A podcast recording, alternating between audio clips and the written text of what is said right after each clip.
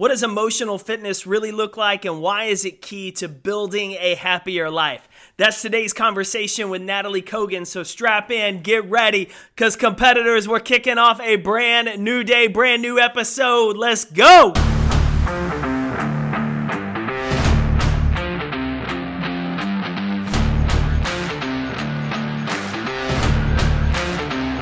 What's up, Competitor Nation? Jake here, your Chief Encouragement Officer, back with a brand new episode of the Compete Everyday podcast. And I'm so excited you're here today as I get to welcome in Nataly Kogan to talk about what makes you happier. What is emotional fitness? Why do these conversations matter in terms of our overall growth, our overall happiness, and most importantly, our overall pursuits of meaning? Nataly and I connected through some mutual friends, and I have to say, this was one of the most fun conversations I've had offline and then as well as our online conversation for you. Uh, she's full of energy. Uh, her and her family were actually refugees that came to the U.S. when she was 13 from the Soviet Union. She started her journey in the projects of Detroit and ended up climbing, pursuing a, a corporate success to where she was one of the most successful people. She was a venture capitalist at the age of 26. She had an incredible family, but what she found was her life was unfulfilled. She was truly just stuck and burnt out. And we talk a little bit about that journey and how, toward the end of that journey, when she was just kind of at a rock bottom, she had all of these things in life that you would assume check the box that would make you happy, the, the things that we see as success in terms of money or how you climb up the corporate ladder and it wasn't making her happier. In fact, it was leaving her very unfulfilled. And so it was through that process that she kind of started going through these five steps of emotional fitness. How that completely transformed her perspective, transformed her mindset, and transformed how she showed up in the world. And so there's so much value in today's conversation that's going to help you in the pursuit of that meaningful victory. It's going to help you show up and compete every single day. And it's going to help you live a happier life. And so I'm excited to be able to have Nataly on today's show for us as we talk about that. Before we dive into the show, I want to remind you about the Morning Motivation Text Club. If you are already in it, thank you. I love talking to you every morning. And if you're not, get ready to start your day fired up. All you got to do to get signed up is to text the word podcast to 972 945 9113. That's code podcast to 972 945 9113. And every single morning, you will get a text from me. Not an automated bot, nothing scheduled. Me rolling over, waking up, or leaving the gym in a sweat, sending you a message to encourage you, to empower you, and to equip you to show up and compete today. And so I'd love to have that morning conversation with you as well. So if you're not signed up yet, text podcast to 972 945 9113. As we finish out the month strong, I want to remind you of a couple of ways that you can take your game to a new level this spring with Compete Every Day. The first, if you haven't yet, go grab a copy of my book. It came out almost one year ago. We are coming up on the birthday of the Compete Every Day book. In it, I dive into the seven choices that you can make on a daily basis to increase your opportunities for success, improve your winning mindset, and most importantly, continue to show up and compete every day. We talk about what's within your control, the leadership impact that you can make on others, and the importance of outworking your talent. So, if you want to grab a copy of that book, you can grab one at competeeveryday.com. And even better, the code podcast will get you 15% off any order at competeeveryday.com. So, if you want to grab the book, some wristbands, stickers, maybe a new flag for your garage or office, be sure to do that at competeeveryday.com using the code podcast for 15% off and then get connected with the community. We've got a, thriving community of thousands of competitors over at competitornation.com. People encouraging each other, equipping each other, pushing each other to be better each and every day. Coming off of March, today is the last day of the month that we are all finishing out our 175, 50, and 25 challenge. That was air squats sit ups, lunges, and burpees. We did it every single day this month, and we have a brand new challenge kicking off in April. So get into the group to get in the know about that, to get signed up, and to take on these challenges to be mentally stronger, physically stronger, and more prepared to compete every day for that victory you want. Now, let's get into today's episode talking about happiness, emotional fitness, and how we can better compete every day with my friend, Nataly Kogan.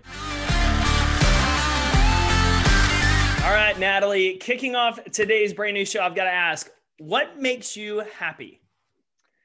All right, I'm going to try to give you a short list, but let's start with top three. Okay. Um, first is having some control over my schedule. I know it's a weird one to start with, but it's one I've learned in the pandemic more than ever, feeling like I'm in some control. Two, really, really good dark chocolate. The darker, the better. Ooh, and three, okay. Watching the British baking show with my husband and my daughter. It's been a marathon for us. It's the one thing we've been doing like middle of the week, Wednesday, everyone's tired. Today, we're planning on doing it later. We get takeout, British baking show, and we sit on the floor in our living room and it's called a picnic because we don't usually watch TV. So those, that's my short list for today. So, do you watch the show and then have y'all attempted to recreate things you see on the show? Funny you ask. Funny you ask. So it was my birthday in December, at the end of December, and my husband and my daughter, uh, we always were big into like experiences as gifts because um, we all have enough stuff. And so for my birthday, they did a Mama British baking show, and so they actually dressed up, and they're like, you know, the um, chef hats, and the they had the sign. And they did a competition throughout the day. So in the morning, they went head to head on breakfasts then they went head to head on lunch and then they baked something so um, it was a serious competition i mean it was my daughter cooks more than my husband i'm the big cook in the family so she had an edge but it was pretty serious I love it. I love it. So, uh, listeners are probably wondering why we are starting out talking about baking shows and what makes us happy. But your work is around essentially living and working happier uh, throughout our life. You talk about emotional fitness, you talk about happiness. What inspired you to pursue the path of hmm. happiness? Were you yourself unhappy or were you just always a naturally happy person? You're like, why is everybody else not? Great question. Uh, short short answer is the former. So I um, so I grew up in Russia and I came to the States with my parents. We came as refugees when I was 13. And, you know, just think back when you're 13, I think the last thing you want to do is to move to a different country, yep. Live in the project, have no money, not speak English. Everyone is making fun of you. So I was really miserable. And I also just come from a tradition like there, there, there's a lot of struggle in my family and i kind of come from a culture where struggling was considered good like if you're doing something good in life you should be suffering you know so um, I struggled for most of my life to feel, I don't know, forget happy. Let's just like, I struggled to feel content. Um, but I also kind of used to think of happiness like I thought I just wasn't successful enough. So I thought if I work hard or if I grit more, if I push myself more, I'll become, you know, achieve a lot and then I'll become really successful. And then I thought happiness is like this nirvana that waits for you after that. So I tried all that for 20 years and I did achieve an incredibly successful career. I mean, out of the projects, I ended up, you know, I work, I built a great career as a business executive. I started five different companies. I had a beautiful family, all the things. And I still didn't feel that sense of contentment. And then I completely burnt out. And that's when I started to just find for myself, create a different way to live. And I did a ton of research and psychology and neuroscience and did a lot of trial and error. And that's when I developed this, what I call the happier method, which I've, you know, now I'm so grateful to teach to hundreds of thousands of people. But so my my origin story is I really struggled. And so I tried to figure out a way for myself and figure out if it works for me, it's got to work for other people. And that became my life's work. I'm curious, do you believe that the struggle aspect and, and really the challenges that you endured immigrating to this country and, and everything you had to overcome throughout your career, do you think those challenges set you up to ultimately succeed down this path? Because you just mentioned the word trial and error. And so many people are afraid to try new things, mm. to test things, to figure things out because they're afraid of failure. But I, I see a lot of times people that overcome challenges, they're just like it's just another challenge it's just something else to overcome mm-hmm. well you mentioned two words in there and that distinction between challenge and struggle is at the core of my biggest lesson and this is why this has become my life work challenge in life is constant right i used to be a techie i used to be microsoft i used to run tech teams so i say challenge is a feature of life it's not a bug to be human is hard there's just constant challenge and we cannot control them. They're always coming. Sometimes we have more, sometimes we have less, but challenge is a constant life. And challenge is an opportunity, right? Adversity yep. is an opportunity to grow and develop, but struggle is optional. So, see, I call BS on the whole struggle is real thing. Challenge is real, struggle is optional. We can reduce struggle. And what I mean by that is when you practice these skills to strengthen your emotional fitness, to strengthen your resilience, you actually struggle less through those challenges, which means you have more emotional, mental, and physical energy to give to the challenge, right?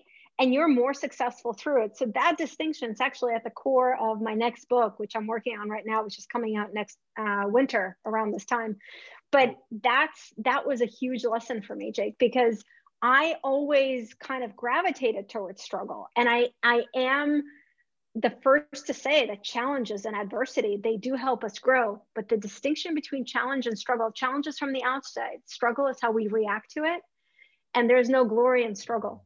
We can reduce it, and then we actually have more energy to get through the challenge and to grow. Yeah, I mean the the less inner turmoil, the less things going on within us, the greater we have for output, which I absolutely love. So uh, this concept of emotional fitness, uh, a lot of people hear that and they may think emotional health or mental hmm. health. Mm. What do you mean by emotional yeah. fitness? Um, and talk to us a little bit about how that kind of created and, and the concepts within it.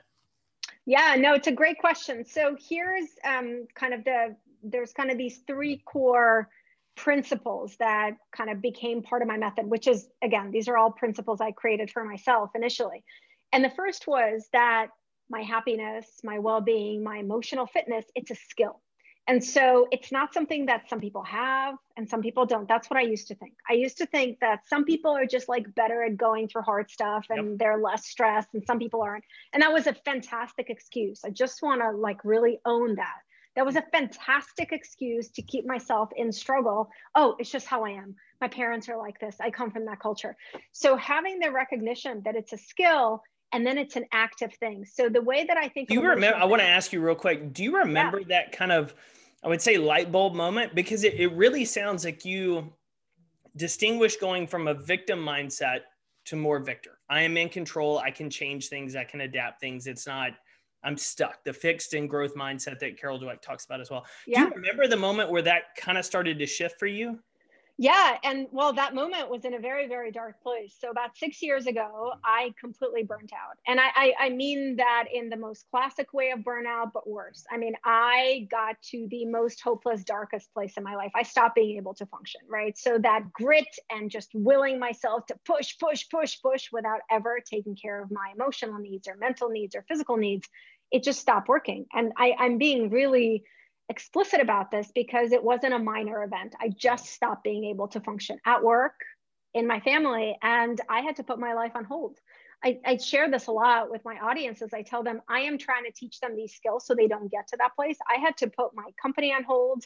I had to kind of withdraw because I had to learn a different way to live. And in that darkness and kind of searching for a new way, that's when I started to have that insight of I have a choice right now. I can either just descend into darkness and just, I don't know, survive or not survive, or I can make a choice. And that was the realization. I didn't have the words around it. I didn't have clarity around it. I didn't have any pretty sentences around it.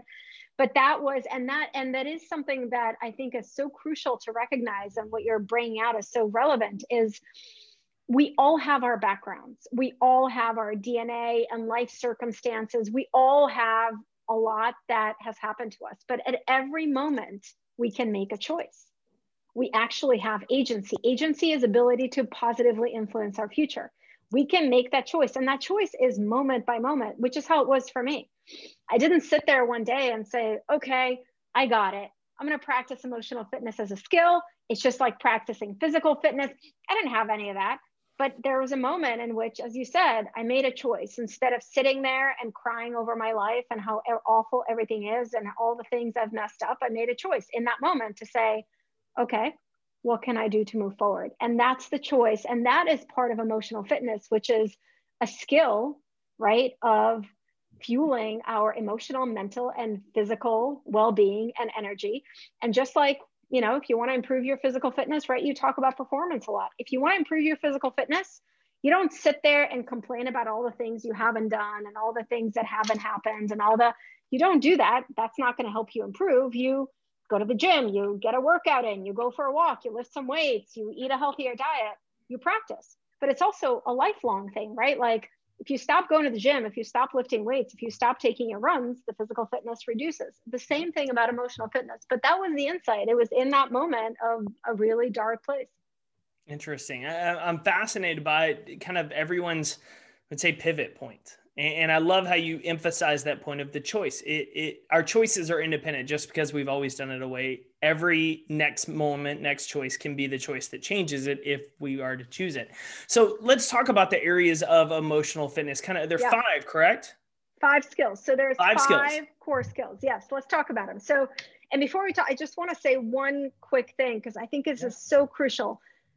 Making that choice requires courage and this is something that i think is really important to recognize and so you know i i so i i'm 45 so this i went through this when i was in my late 30s 39 40 the easier path was to just say you know what? I've lived i'm i'm too old for this. Like i've lived this way for a long time. It takes courage because you have we have to break through the story that we've told ourselves right? We have to break through. My whole identity was tied to uh, it's always hard for me. I'm always struggling. So it was scary. So I think it's really important to acknowledge that we always have the option to make the choice, but it takes courage. We have to have courage. So, and I want to point out on that note as well for those listening or watching courage does not mean you're not afraid uh, that there is no fear. It's actually you're making the choice in the face of fear being absolutely terrified. That's what makes it courageous. You're doing it while feeling fear being in the face of it. So that i really wanted to emphasize that because a lot of times people hear bravery and courage and like oh that's cool you, but you don't have the same fears i do or you're not going through it. It's it's no yes i do. I'm, I'm hearing the same. I'm feeling the same.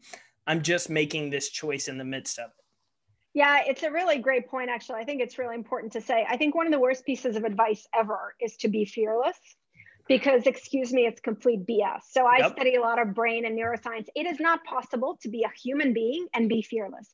Fear is your brain's natural response to any kind of possible danger. Yeah. By the way, and this is really important to say, your brain cares only about one thing. It definitely not your happiness, definitely not your well-being, definitely not your success or performance. Your brain's number one job is to keep you safe from danger. Yep. That's it. That's all it cares about. So your brain is afraid a lot. And that's actually at the core of kind of how I develop my method is to acknowledge that and acknowledge there's nothing wrong with you if you have fear. That means you're alive.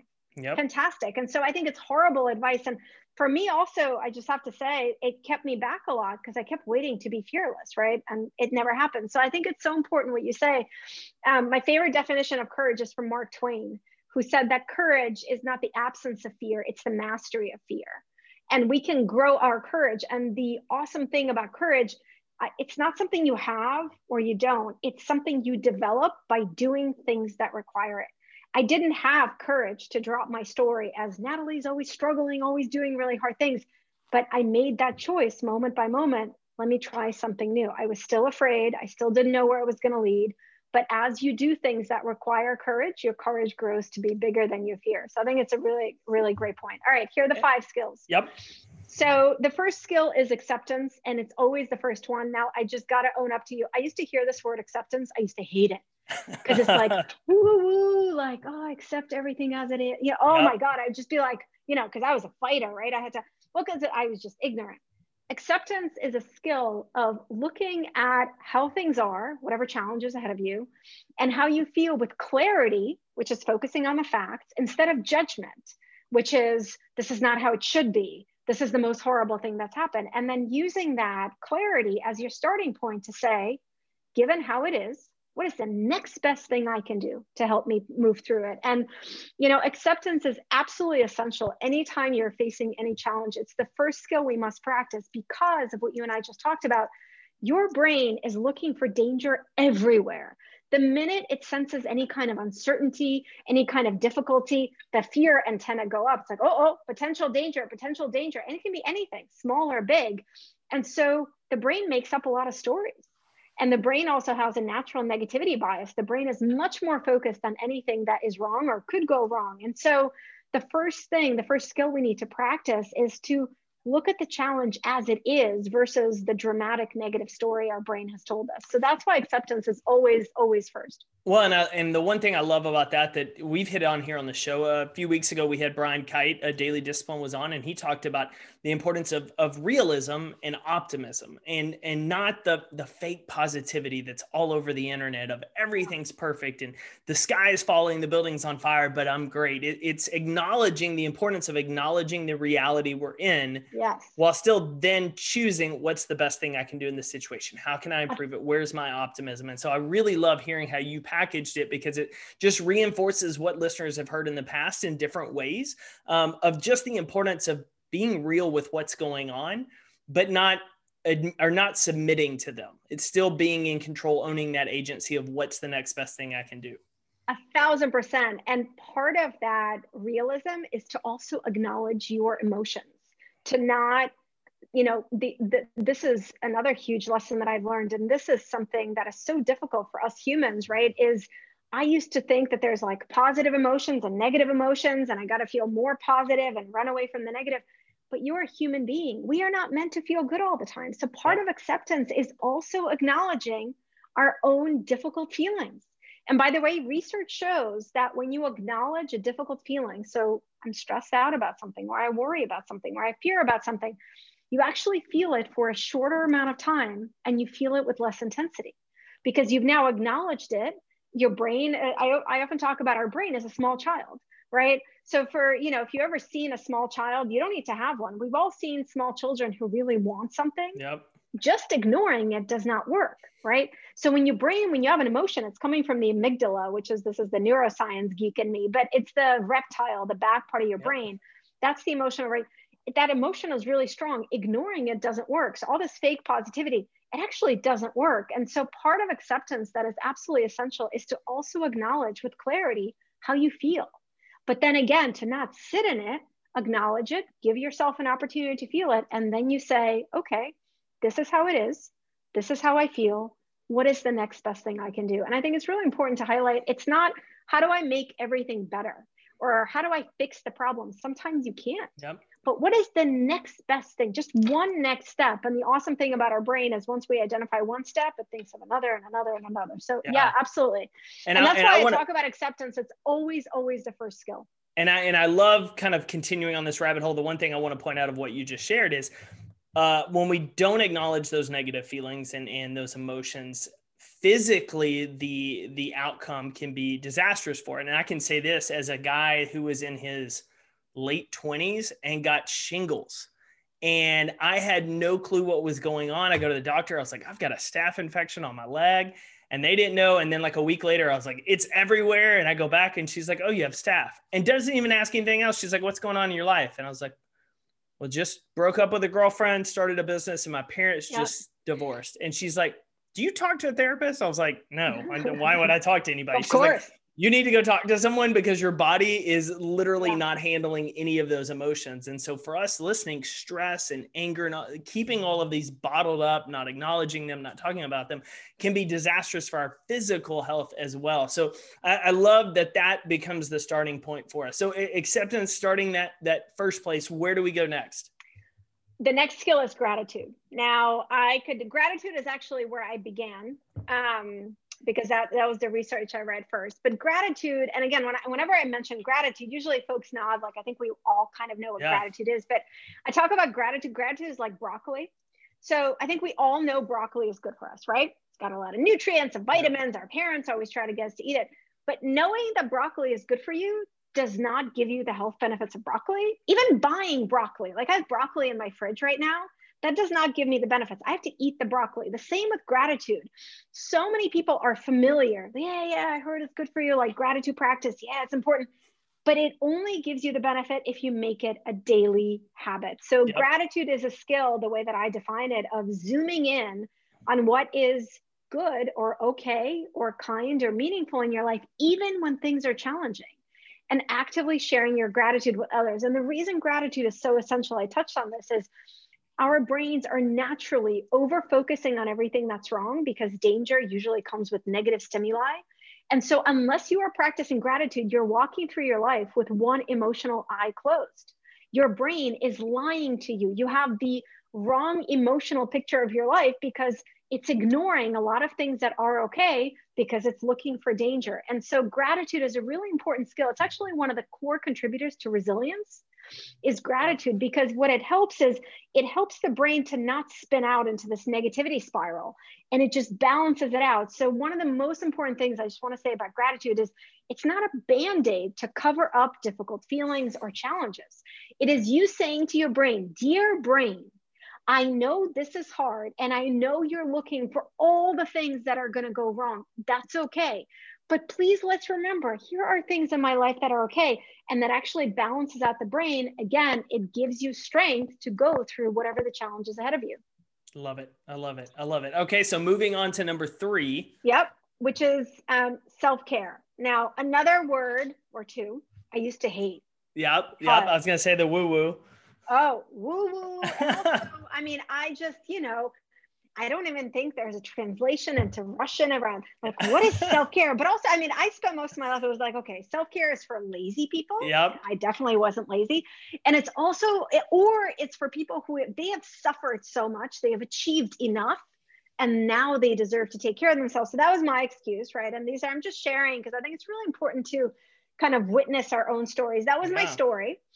Um, and so when I burnt out, I realized, wow, I have spent my entire life completely ignoring the fact that I am a human being. I have emotional, mental, and physical needs. So the way that I define self care is it's a skill of fueling your emotional, mental, and physical energy. And when you say it that way, I think it'd be really hard to say that it's a luxury or woo woo, right? The analogy yeah. I use is a car, right? If you have a car, the car cannot run without gas or electricity, right? It needs one of those.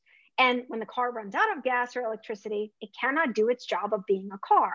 So if you are always just using your energy and you never fuel it, you're going to run out. You're not going to be able to do your job of being a human being. And I think it is so, so important to break through these kind of colors around self care of like woo woo, it's just like going to a spa or doing yoga. Self care is about taking care of your energy, and your energy is your fuel as a human yeah. being. Yeah, and and uh, for those listening, I mean, we've talked about this so much as the show because as leaders, like the old adage and, and funny slogan, you can't pour from an empty cup, but you can't impact and influence others, and, and you essentially do a disservice to your team and the people in your care when you show up with with empty, when you show up with nothing in the tank, because you're robbing them of the opportunity to influence them. And we we laughed off air about just kind of the post speaking ritual, like when we get done speaking or at a workshop we have to take care of ourselves because that that energy has been spent.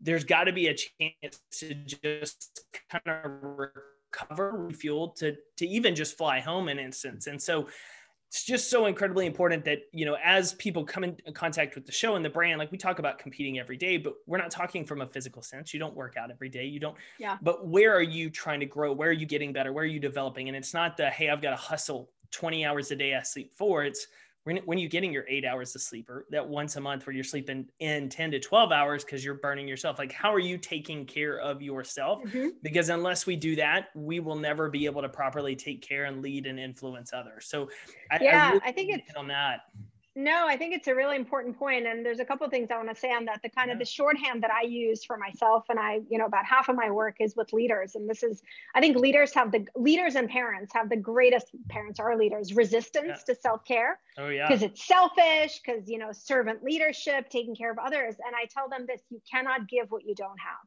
Yep. You may think you can, but you are bullshitting yourself. And yep. one of the most painful things that I learned when I was going through my burnout is I used to think I was a good leader, right? And I, I, tried really hard. Like I really cared about my team and I cared about their well-being and our success. And like I poured all of my, and I completely ignored my own needs. And I thought that was the right way to do it. Like I took servant leadership to mean martyr leadership. Yep. And I was like, oh, I'm doing it right. And guess what? I wasn't. I was bringing my stress to them. I was bringing my overwhelm to them. I, because I was not comfortable with my own uncomfortable emotions. I was not comfortable with theirs. So I created this kind of team environment of complete lack of psychological safety. And for leaders, I'm saying this because I know it's painful to hear, but it's really important. As human beings, we share our emotions and our energy with other people. Whether you think you are or not, you are. And so, if you do not take care of your own emotional, mental, and physical well being, what are you bringing to others? Right? How are you showing up? And again, like this was the huge painful thing for me to realize because I thought I was hiding my stress really well. I wasn't because it's not about what you say, it's about how you show up. And we all know this, right? You walk into a room or even you get on Zoom, you immediately sense the other person, right? Yep. And so self care, especially for leaders, and I define a leader um, in a really unique way. It has nothing to do with how many people you manage or where you are in the org chart. If you have any people to manage, you are a leader if you positively impact other people's capacity to thrive. And you cannot positively impact other people unless you can positively impact yourself first. And so your self care as a leader is not a luxury, it's your responsibility to yourself, to your work, to everyone you interact with. And if there is one, you know, I like I said, I do a lot of work with leaders. I say this to them from the start. I said, I'm going to tell you all these things you really don't want to hear, but this is the, the the only thing we need to talk about because everything else comes after that. So, yeah, it's uh, and again, I speak from experience. I was yeah. that leader. If you said to me, Jay, if you met me seven years ago and you talked to me about self care, I'd be like, wow, oh my God, that guy. all that. Yeah, yeah, me. I'd have been the same way had you approached me with it. I'm like, mm, I'm good. We're good. Yeah, no, yeah, no, that's all. So, okay, so gra- uh, acceptance, gratitude, mm-hmm. self care. The fourth is intentional kindness. Um, and this is a skill. When I mention intentional kindness, you know, when I'm in an audience face to face, usually kind of people are like, why don't you talk about kindness as a skill? Like we know random acts of kindness, it's good. I'm a kind person. Well, uh, I think it's wonderful if, you know, everyone listening, if you think you're a kind person, but what I say with love is I don't care. Are you practicing kindness intentionally daily? And the answer for most of us is sometimes right? Um, we actually, you know, the interesting thing, every time you do something kind, and I define intentional kindness as a skill of doing th- something to support or elevate another person and not expect anything in return. Anytime you do an act of kindness, your brain releases oxytocin and serotonin, which make you feel good. Your brain really wants you to do kind things because this is how we cooperate with others. But the, the thing about kindness is busy interrupts kindness, right? We get really busy, yep. we forget to be intentional about it.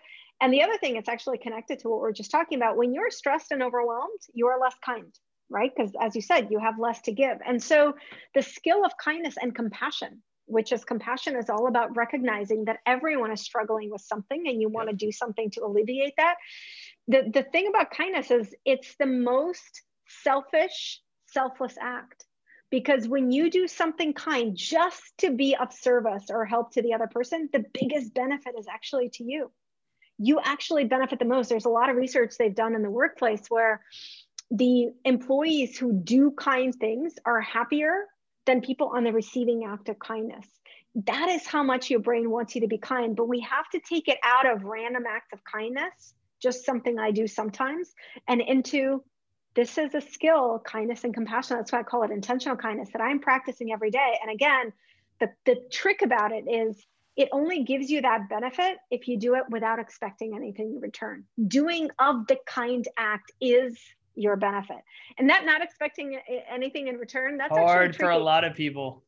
I'll raise my hand. I used to, I, I thought after a while, after practicing this, I was like, no, no, no, I'm not expecting anything in return. And there was like a little thing in the back of my head, and I had to get honest. I was expecting a thank you. Yeah. So I still was expecting something. And so that takes, that is hard. And that's an obstacle. A lot of people say to me, like, when I talk about this, they're like, you know, but I get really bitter. Like I've been doing nice things for my colleague or my friend and they don't return it. And the thing I say to that is kindness is like a boomerang.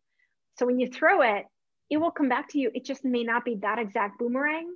It may not come back from that person, but there's a lot of research that shows that the more kindness that you do, you create this kindness network around you and I have so absolutely experienced this in my own life, Jake, to a really, um, I don't know, like a very tangible degree is the more that I just intentionally do kind things, the more they come at me from all kinds of unexpected places. And it's changed the fabric of my life. That's the best way I can describe it. I love it. I love it. So, wrapping up today with the fifth element of uh, element skill, skill, skill. emotional fitness. It's a skill. good one. All it's right. a good one. It's, Bring us home. the bigger why. The bigger why. Okay. And the bigger why is the skill of connecting what you're doing every day, the tasks you're doing at home and at work, to your sense of purpose. by asking yourself how these things contribute to others, how they help others, or how are they helping you reach a meaningful goal. That is where we as humans derive our sense of purpose. When we connect what we are doing to how does it help me reach a meaningful goal? How does it help someone else? That is our sense of purpose. And we cannot be happy. We cannot live a fulfilling life. We cannot optimize our emotional fitness without that sense of purpose. One of the most important things about the bigger why, and again, this is a powerful lesson I learned, is I think sometimes, you know, I don't know if you hear this, but people say to me, you know, Nataly, I don't know what my sense of meaning is in life. Like, I, I don't know. What passion am I supposed to follow? I don't exactly. know. Exactly. Like, I don't know. And I used to think that too. I was like, I thought it was like my sense of purpose. It was like somewhere out there and yep. I had to like go and find it. It is not out there. It is right here. It is already here within the task, within the stuff you're doing. But we have to practice asking ourselves, okay, like this podcast you and I are recording, how does it help someone else? How does it contribute to someone else? Or I'm going grocery shopping. How does it contribute to someone else? I'm working on this PowerPoint I hate. How does it contribute to somewhere else? And the beautiful thing is we discover that sense of purpose. And that also leads us to oh, wow, doing these activities is giving me a lot of meaning. Let me do more of them, right? And so we discover it by the doing of it and by connecting it to well, how does it help me reach a long term goal or help someone else? I, love that. And, and listeners that have been with the show a little while has heard a previous guest we talked about, and, and he mentioned a micro of, of uh, why am I blanking on Mike? Dirty jobs and, and all sorts of things. And Mike mm. talked about everybody's like, follow your passion, follow your passion, follow. And he's, and his thought was no, bring your passion to whatever you're doing, which sounds very mm-hmm. similar to because when you bring that passion to whatever you're doing, you you start looking for how is it helping others? You start looking for how how am I making life easier on others, which further fuels that passion for you and you start mm-hmm. seeing those opportunities. So I love hearing how you packaged it with that bigger why because yeah, people are like, well, I don't how am I supposed to find my why or my passion? And for a lot of us, the we're only looking internally well, how am I feeling right now? How mm-hmm. versus how am what am I doing? How am what I'm doing right now adding value to others, helping someone else? We're, taking that focus off of ourselves on the others, and that from a standpoint changes so many different things. I mean, it's much easier for us uh, from a, a, mental focus standpoint to control some of our anxiety, to to be less distracted when we stop thinking about ourselves and how we're feeling and looking in that moment and saying, how can I help this person? How is, mm-hmm. what am I doing adding value to them? So I love hearing how you package that with that with that bigger why. And, and it is crucial. We need that purpose, that that pursuit for meaningful life. We are not meant to just survive. This is the thing that probably is good to close with, especially given the timing of the pandemic. Like I've heard so many people say, oh, I just want to get through this time and get back to normal. As human beings, we're actually here to grow our natural proclivity, our now I'm like leaning forward as I say, is to grow, is to expand. My favorite definition of resilience is not to bounce back from challenges. I hate that definition.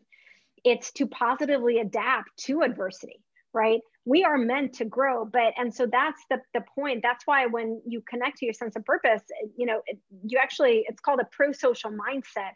Different neurons fire in your brain you're you're you feel more fueled. We all know this right? When you feel passionate about something or you're helping someone or you have a sense of purpose all of a sudden things are not as annoying. All of a sudden you're getting more stuff done. All of a sudden you have more energy right?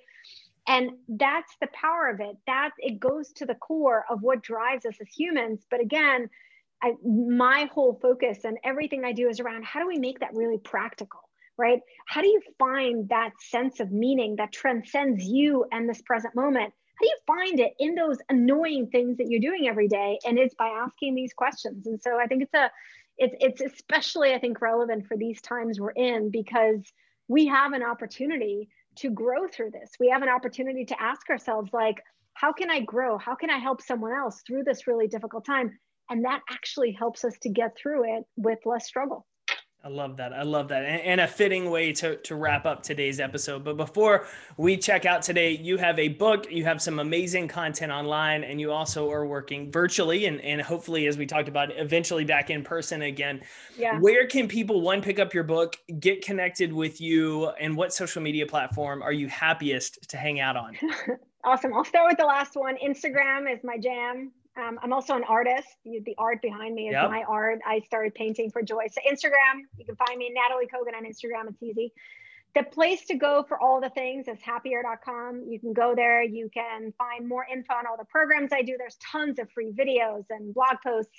Uh, three things I want to call out. I do a weekly live. It's free. It's called Awesome Human Hour. It's on Wednesdays at noon. You can uh, register on happier.com. My book, the current one that's out. It's called Happier Now. You can pick it up wherever you like to pick up books. Um, and uh, you can subscribe to my weekly email on happier.com. I write every single one myself. There is never spam. That would be highly unhappy. It's more stuff like this and stories and practical tips. So those are all the places to find me. I love it. Nataly, thank you so much for hanging out on the show this week. I love your questions. I got to say. Thanks for listening to another episode of the Compete Everyday podcast. To listen to past episodes, be sure to check out podcast.competeeveryday.com. And to get in touch with the show, email us at podcast at competeeveryday.com. Everybody wants to win, but not everybody's willing to compete for that victory. Since you're one who will, show up today and win. We're cheering for you.